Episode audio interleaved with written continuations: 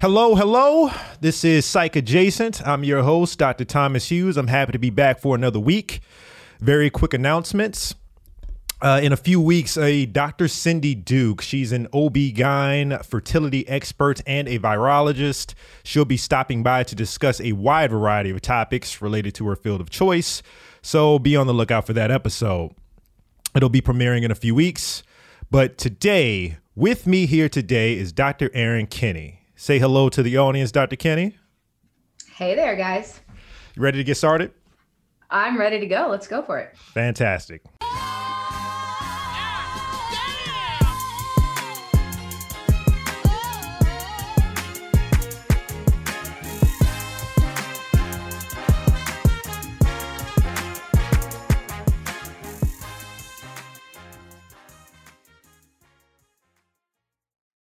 We're back.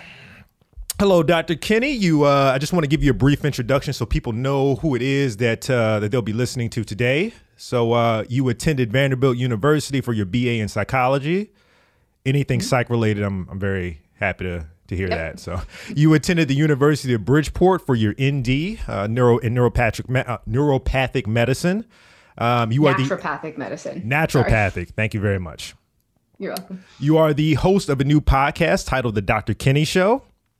And you are also in private practice in Annapolis, Maryland. And we'll talk a little bit more about uh, what it is that you do in practice. Did I get did I get everything yeah, correct? You did. That's awesome. Fantastic. Okay. All right. So for anyone that is unfamiliar uh, with naturopathic medicine, could you please describe what it is that a naturopathic doctor, what it, what it is that you all do? Sure. So I like to think about naturopathic medicine. We're, we're, we're, trained as primary care providers, but we look at the body a little bit differently. So our we have kind of similar tenets to a primary care. You know, first do no harm in any situation, but we're looking at each body as an individual, and we want to figure out what's causing a symptom. So, oh, we're video, so this is great. I will often see if I have a um, let's imagine that this is an upright punching bag. This is how I explain my pain. So imagine that this is something, it's weighted at the bottom. If I were to punch it this way, it's going to go like this. If I were to leave it alone, it would eventually come back into balance. Are you, you with right, me? Right. I'm with you. Get you. that concept right. Mm-hmm. So your body, when it's in kind of optimal health, it's upright. We don't have any symptoms, right? Right. Sometimes, let's say, for example, you get the flu. The flu is going to come over here and it's going to punch your body and you're going to be over here. Mm-hmm. You're going to have fever, chills, you might vomit. All of those symptoms are indicative of your body trying to kill the flu virus, right? Right. So the symptoms and the, the body will eventually kill the flu virus and you'll come back into balance, right? Yes. So that's just, I just want you to understand that concept. Mm-hmm. So let's say that you are someone who gets chronic headaches.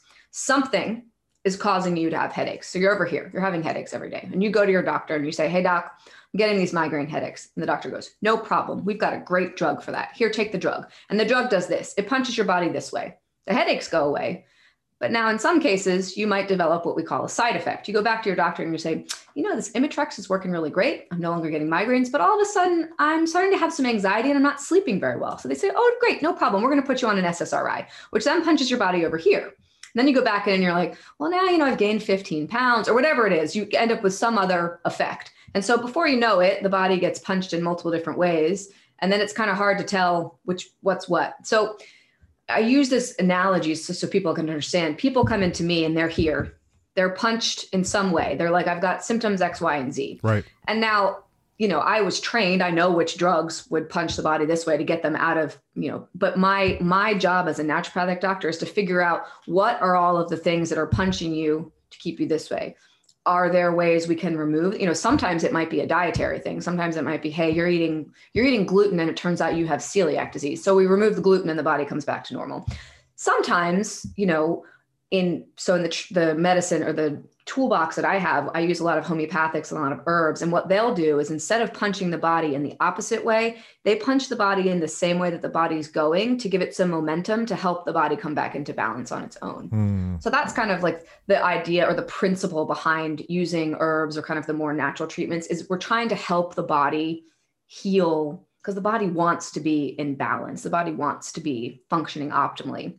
So, and sometimes when someone comes in, they're like, "Oh my gosh, I can't function. I'm I'm taking migraine medicine." We'll keep them on the meds, but we'll say, "Okay, you know, while you're while we're on this medication to suppress the symptom, let's figure out what's causing it so we can get you off the medication if you want to." Right. And you know, in, in a case of like if we're treating anxiety or depression and someone is on, let's say, an SSRI, and you know that SSRI is keeping them from being suicidal. We definitely don't want them to come off that medication, but we might be able to alleviate some of the side effects or you know using a diet change or using a lifestyle change or you know giving them a certain nutrient to kind of help their body build serotonin on its own or so basically, you know, like all healthcare providers or people in the healing profession, we're trying to help our patients feel as best as they possibly can using the least amount of medicine is kind of how I describe it to my patients that was a long-winded answer. So thanks for no, listening. no, no. It's a, it's a. I mean, that's that's what I that's what I wanted. So I appreciate that. Yeah. but what I what I gather from that is sometimes you know you have people that come to you, and I'd imagine many people in the same field as you come to you on five or six different medications. And yes. sometimes that many meds causes a ton of side effects. And what you, a yes. lot of times, what you have to do is try to figure out how to decrease the amount of side effects with still getting the the medicinal benefit. Exa- exactly. That's exactly right. And and my, you know, I always I always and I talk about this a lot on my podcast, you know, even though I am a naturopathic doctor, I'm not against, you know, regular medicine. I'm not against medicine. I want my patients to feel great. If someone comes in and they say, "Hey, I've been taking this SSRI for 10 years. Don't touch that because I'm a mess without it, you know, but I want to work on my health or my weight or something else." I'm not going to say, "Oh, you have to take, you know, I want people to feel their best and whether that's on a med or off a med, you know, that's that's up to them uh, ultimately. I always like I think one of the one of my favorite things about my role as a naturopathic doctor is I really try to empower my patients with knowledge. So I spend a lot of time in our visit. I want them to understand, you know, whatever condition they have going on, what's happening in their body physiologically, if they are on a med, what that med is doing to them, what the potential side effects could be, you know, what it would look like if we got off of it, just so they understand what's going on inside their body. Yeah. It, generally speaking here, um, because obviously there's going to be you know a percentage of people that do and a percentage of people that don't. But generally speaking do you think the public understands what it is that you just explained to me as, as it as it pertains to what you do as a naturopathic doctor? Uh, what's the public perception? The public perception? Well i think it depends on which public you're asking. Exactly yeah. the majority the majority of people do not have never heard the term naturopathic doctor. Right right. You know if you're in la or california most people have heard. in maryland more people are learning about i think there is a, a, large interest in holistic and natural medicine functional medicine. A lot of people have heard that term. I mean i get patients that come in every day that are taking shopping bags full of supplements that they hear about on dr oz or you know that they watch the show the doctors and they've oh take this supplement buy this buy that. So and one of the i think one of the the most important reasons and i know that we might chat about this later if you are a practitioner and you want to know when it's appropriate to refer to either a functional medicine doctor or a naturopathic doctor, if your patient is on polypharmacy and is also taking supplements and you don't know what those supplements do, great idea to refer them out to someone. Because I want to say that training that naturopathic doctors get and most functional docs if they've done a good functional program they get trained in herb drug nutrient interactions and most md like i, I collaborate with a lot of mds and they're they they call me and they're like, I've got this patient who's taking three meds and they're taking 15 supplements and I don't know what the hell they do.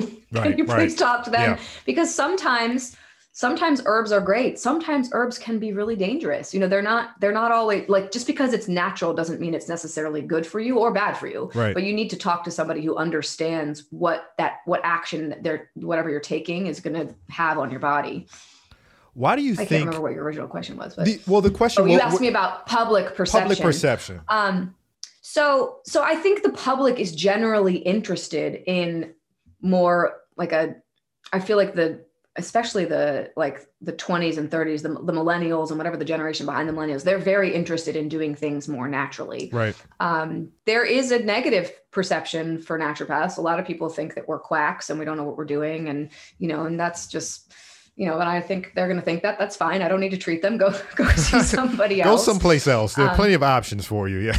yeah, there's plenty of options. I mean, the thing is, our country's sick. You know what I mean? And I think some people want to go and be treated naturally, and some people want to go. You know, I think so.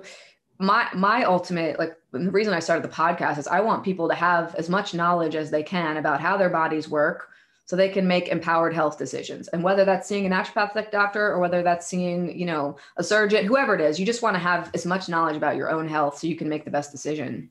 Yeah when i think about the the term natural uh, many medications and correct me if i'm wrong here you might know more about this than i do where they come from but the, I, I mean i'm trained to use the medications but where they come from a lot of times is plants oh, totally. Yeah. A lot of them come from yeah, no, plants. They, what they will do is they'll they'll they'll take a plant and they'll isolate a certain component. You know, most plants have you know thousands of different components when you break them down molecularly. Some of them are called terpenes. Some of them are called um, there's a bunch of different names, isoflavonoids. You know, there's chemical constituents.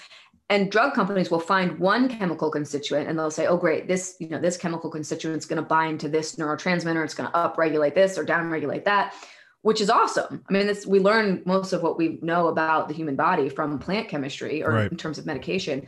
But sometimes the full spectrum plant can be have more healing effect because you're not just getting the one compound. Yeah. You know, sometimes the plant that the compound that you want, the plant actually comes with the other compounds that mitigate some of the side effects that the one compound in high doses might give you. Does that make sense? Yeah, absolutely. Yeah, I've I've known that the um, most medications come from plants being, I mean, whatever chemicals are in the plants are concentrated yeah. and then they're turned into i mean there there's obviously changes that are that are made to the chemicals that come from the plants but they come from yeah. plants exactly. Yeah, yeah, yeah. So, so not all medicine is bad. You know, not all medicine is bad, but sometimes, but like I said, even a, you know, sometimes plants are poisonous. Like sometimes herbs.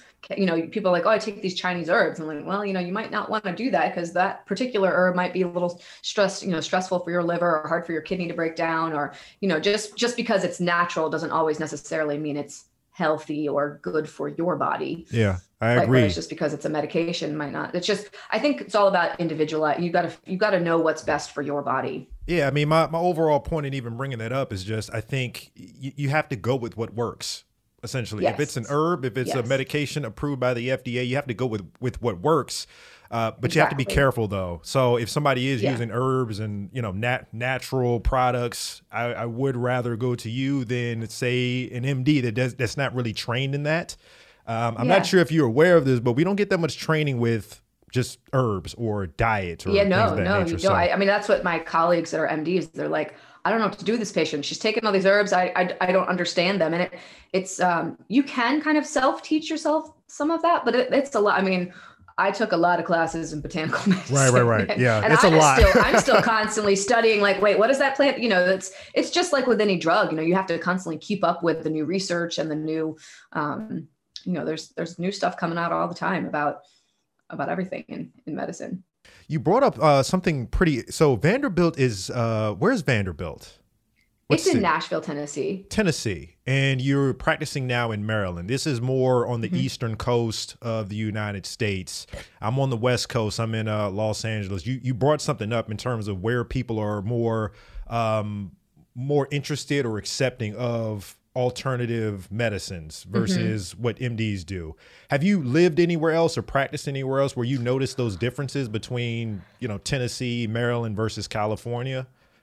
Um, I have not lived anywhere else. I have a sister that lives in LA and I have a sister that lives in Austin. And I will say Austin has a really active community that's interested in alternative health. Obviously, LA does as well. Yeah. Um, I've got colleagues all over the West Coast. And um, I, I, as I said, I think there's a growing interest for it on the East Coast, but there's not a, there's not as many naturopathic doctors over here. Yeah, it's a out west. I think a lot of that is just cult. I don't know how it happens with the culture of you know California being more, we'll say hippie, more, yeah. more hippie is well, yeah, versus, just, versus kind the of East on Coast. the forefront of trends. You know, it's funny. Everyone's like, "Oh, that's such a new medicine." I'm like, "Well, it's actually a really old medicine. it's kind of it went out of, it went out of style for a bit, but it's actually like what we used to do a long time ago." Right, very um, long ago. Yeah.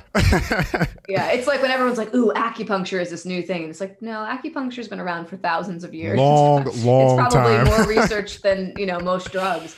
Yeah. But it's like in a cycle, you know, things kind of go out of fad and they come back into fad. But I feel like California is usually on the forefront of trends and then they move they move to the East Coast and then they move to the middle of the country. Yeah. At least for most trends. Yeah, I practiced on both on both sides of the country, and it's just it's just interesting uh, to see the dynamic there. So just wanted your thoughts. Yeah. So, uh, what can you tell me about this stress reset formula? I was looking at your your website. What what can you tell me about that?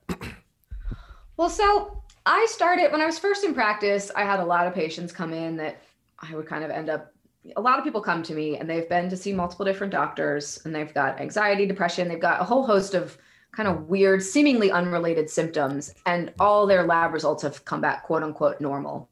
And they end up in my office and they're like, I just don't feel good. And they're like, I don't think I'm depressed, or you know, they've they've been told, you know, maybe you need to take an antidepressant, or maybe the birth control pill will help mood level out their mood. And they just they feel dismissed. And so I'll end up running some extra tests looking at neurotransmitters and looking at their cortisol levels. And they they have kind of what I call adrenal fatigue. So their adrenals are a little bit burnt out and usually that's from high levels of stress over prolonged periods of time and the mm-hmm. adrenals the cortisol levels start to go down adrenaline levels will rise and people feel you know they feel kind of wired and tired and labs all look normal but they don't they don't feel good. Right. you know they're irritable they're tired they don't sleep well they have anxiety they're you know and they, they're not happy. And a lot of them are working either working moms or working women so their stress levels are elevated.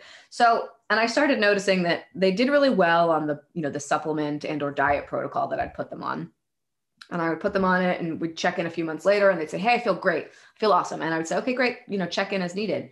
They'd end up coming back in like maybe a year to two later with the same symptoms. And they're like well you know the supplements worked for a while and i stopped and then i felt good and then i started crashing again. Right. So i started realizing that like and then they would try the supplements again and they wouldn't be quite as effective. I started noticing that it was more of a, a lifestyle change that needed to happen. Like they were they were burning the candles at both end. And i also went through this myself. I had you know adrenal fatigue several times. And the first time you know i put myself on a supplement protocol and things got better. And then I went back to my crazy lifestyle where I was doing a million projects and not resting. And you know how a lot of us high achievers are. We yeah. go, go, go, go, go, and hard to cra- stop. Like I tend to crash. Yeah, yeah. And so I started looking at my own life, and I'm like, well, I keep doing this pattern where I keep going, going, going, and then I crash, and I don't feel good, and then so I kind of started to develop a more of a lifestyle shift that I started implementing with my patients, and I call it the stress reset formula. So it's it's putting into practice some daily, some daily like stress calming practices that help ultimately you know boost the adrenal function and help to prevent burnout in the future. Ah so i mean i mean that kind of leads into my next question. What what do you think the most common stress um, stressors are for women in 2021 what are the most common stressors own, that you see? Their own brain. um, I think honestly, no. I mean, well, okay. There's a lot of stressors, particularly in 2020 and yeah, yeah, yeah, yeah. There's one outstanding. Mom, but but I, I do think that that there that our as females and men too that and in the current climate just the worry factor you know everything that you have to be worried about in today's world like, like before 2020 if you were a female raising children and working there were a lot of things that you know anyone on a given on a given day has to worry about. But i think 20 you know the pandemic has thrown into play you know every time you go out do i have a mask? Like is someone going to judge me because i'm wearing a mask or because i'm not wearing a mask? Or you know i'm going to go to this social event. Am i going to get judged if i put a you know all of the things that it's like all of this extra stuff we now have to worry about. And I always explain to my patients that no matter what the stressor is, whether you're being chased by a lion or your child's screaming or you have recurrent worrying or anxious thoughts, all of those are going to trigger your stress response. And the physiologic response is exactly the same. So when your stress response gets triggered, your blood pressure goes up, your heart rate increases, all the blood flow goes to your arms and legs, your pupils dilate, digestion turns off, sex organs turn off, hormone production gets turned off. You're just in stress mode. But and that's great if you're running from a tiger but if you're just laying in bed at night you know thinking about your to-do list the next day or oh my gosh you know i didn't wear a mask when i walked in is someone going to judge me? or whatever the thought is that's also triggering your fight flight response which is you know sending the whole cascade of stress hormones through your body when you don't actually need it to. Right. so I, I when you ask what the number i really think it is our own like we're kind of all stuck in this stress mode because of what we've been through in the past year and it can be tricky to get your brain out of that habit of thinking. I think if you're able to spend, you know, 15 to 20 minutes a day calming the body, calming the brain down, that's ultimately what we need to do to get out of that mode. I mean, I, I wish there was a pill I could give to. I mean, there probably are. We could probably give them, you know, benzos or something. shut off, shut off all thoughts. But that's not really fixing the problem. Yeah, You I agree. It's like putting a band aid. especially for right now. Just as a psychiatrist, I see this all the time where people are just walking around essentially with a ton of bricks on their back, metaphorically speaking, on their back, and it's just weighing Yeah. them down. And after a while, you're too tired to move. You're too tired to think. You're Yeah. just you're, you're weighed down at that point. Your muscles get tired. Yeah. Um, do you use those techniques that you you work with patients on in your daily life? I I try to, you know, I um yeah, I meditate every morning. I exercise most days. I journal. I I mean, I think it's it's I'm just like everyone else when it comes to like myself as a patient, you know, it's it's not easy to rewire your brain to stop worrying about stuff, but I I, I definitely work on it every day. And it's a practice. You have to work on it every day, Yeah. you know? You mentioned this earlier. I think you had mentioned that you were once one of those people that uh, that were that were high achieving and overworking yourself. When I did you? I you? s- I, still am. you still are? I still am. I just try to balance it more with the relaxing stuff. I don't think you ever stop becoming a high achieving person. You know, I think that if you're if you're listening and you're someone who's like, yeah, I'm a go-getter, I think you just have to make sure you balance it with enough rest. You know, you got to make sure you prioritize your self-care so you don't end up getting burnt out. So that you can still meet whatever goals that you have for yourself, but not Yeah. not do it to the detriment of your own health, mentally and physically. Exactly. Yeah. Yeah. Yeah. And I think sometimes we overlook, and I've done this in my own life, we overlook certain things that are actually stressing us out. And so, you know, sometimes we think of stress as being, you know, emails or work or but sometimes, you know, a relationship with a friend might be really stressful or someone might be, you know, stepping over boundaries. Or I'm sure as a therapist, a psychiatrist, we see this a lot, you know, or a relationship with a partner or a coworker, you know, sometimes emotional stress, we don't, we might not even recognize that it's stressing us out but so it's the i think the first step to figuring this out is figuring out what are all of your stressors like what are the things that are draining your energy Well, the big thing that you mentioned with your your stress reset formula was the fact that you're making behavioral changes.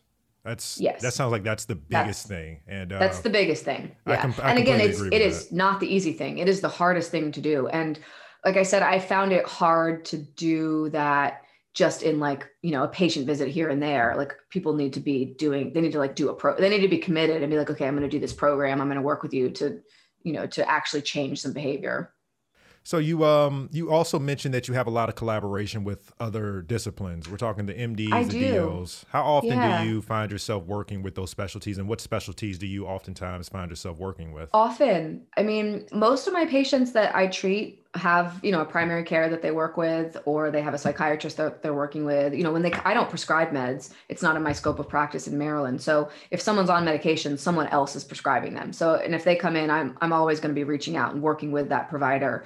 I think it's really important for, you know, if someone's got several different doctors, I think it's important for all of the care providers to at least know the other people that are working, you know, to know what's going on. So, um, yeah, so I work I work in close contact with a couple of MDs. We share a lot of patients. I work with a couple of psychiatrists that, you know, they'll refer me a patient. They'll say, hey, this patient is really interested in getting off of SSRIs.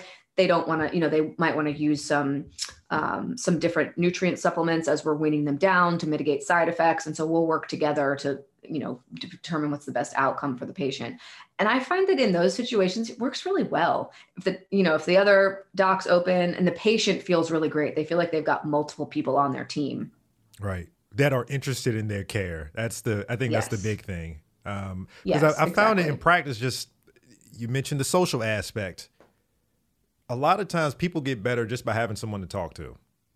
Oh, definitely. Express themselves. Yeah, I, I do prescribe meds, but I don't in my private practice. I don't prescribe that many meds. I do a lot of therapy Yeah. and just the therapy itself. I mean, this is what I've noticed The over therapy the is so beneficial. Yeah. I think, especially in today's what we're all going through, everybody needs somebody to talk to. You know, you need someone to hold space for you.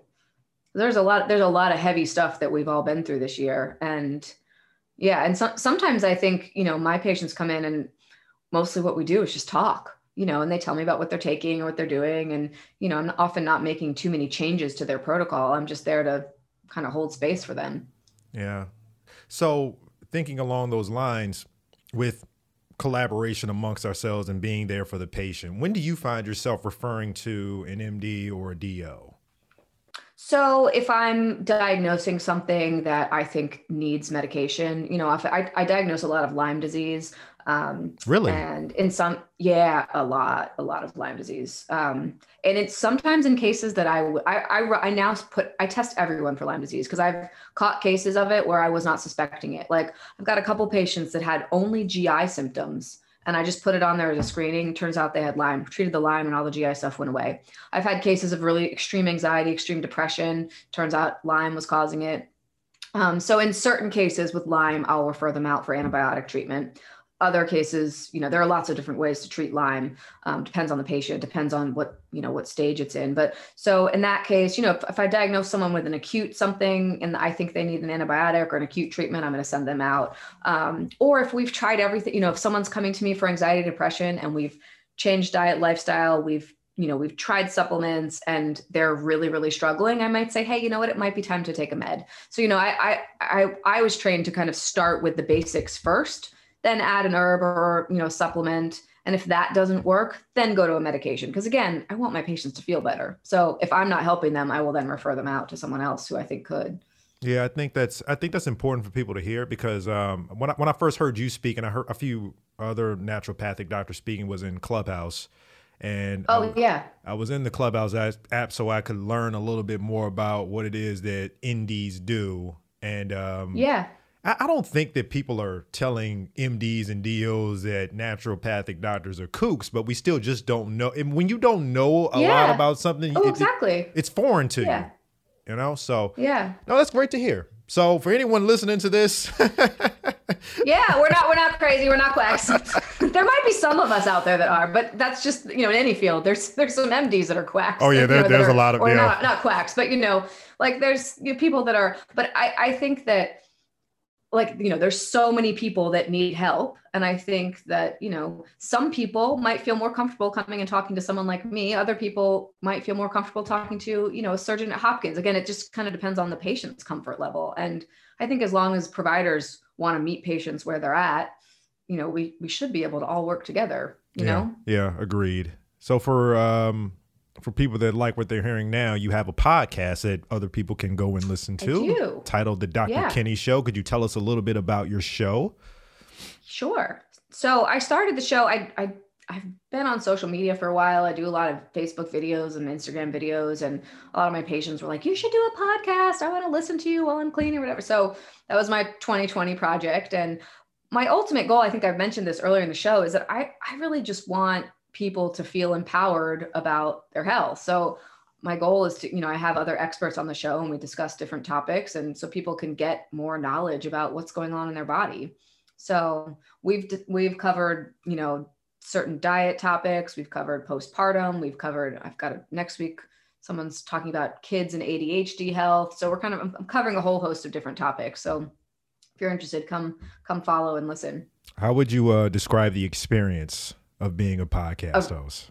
Just the experience. It's it's it's fun. You know, I actually I learn something every time I interview someone. So I I'm really enjoying it. I'm kind of looking at it. I'm like, oh, I wonder if I could get credit like CE credit for this. it's like every, every interview, I'm like, oh, that's so interesting. But it is, I will say, and you've been running one for a while, so it's it's different to be the interviewer yeah. than to be the and I, I've been on a lot of podcasts. I've been interviewed a lot. I feel really comfortable, but it's it's been different to be in the role of asking the questions. I've I've enjoyed it.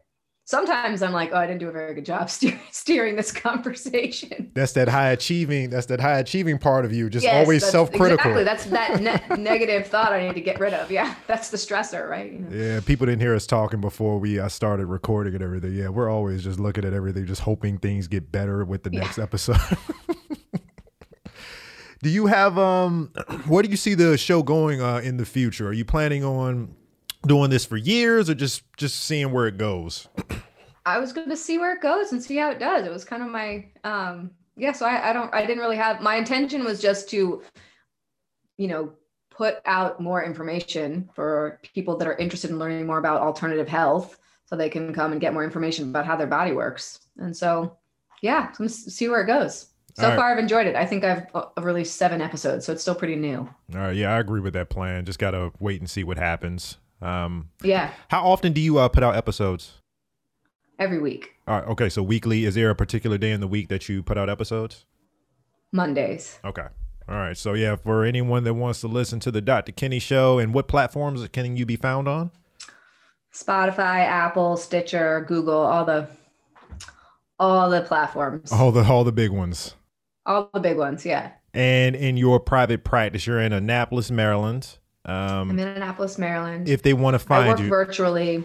you work So if you want to find me, best place to go is my website, which is drerinkinney.com, or you can follow me on Instagram. I'm pretty active there. I'm also on Facebook. I'm on Twitter, but I'm not very active on Twitter. Um, yeah, so come follow. Like I said, listen to the podcast. You can watch videos. Like I, I'm really passionate about sharing more information about how the body works and how natural treatments work. And Fantastic. Thank Yeah. you for. I I'm, I really appreciate you stopping by because I, I think it's important for. I mean, myself and colleagues and anyone that's listening, Yeah. trying to find care to understand all of their options for treatment. Um, Yeah. So, I think you did a great job explaining what it is that naturopathic doctors do. So I appreciate you well, stopping good. by. Thank you. Thank you so much for having me. It was great. Absolutely. All right. Bye bye.